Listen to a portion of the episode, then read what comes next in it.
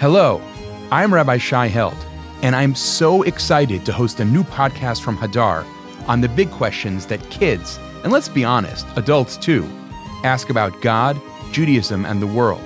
Every week, I invite a guest onto the show to talk about the big questions.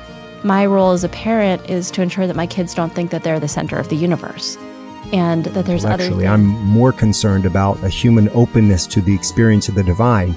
We have to go through so many layers in order to make that possible. That's what oh, kind of good and that the art is in the conversation, in the deep conversation, and not to feel that you need to fix things. Just engage in them and with them, to not be scared of their. God. I believe in, like, I do believe in God.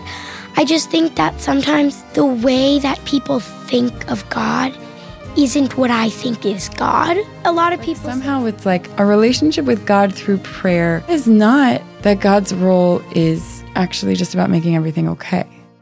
You know, the easy questions like Who is God? Why did God create the world? Why do bad things happen? We definitely do not have all the answers, but we can offer you language and frameworks so that you can engage meaningfully with the questions.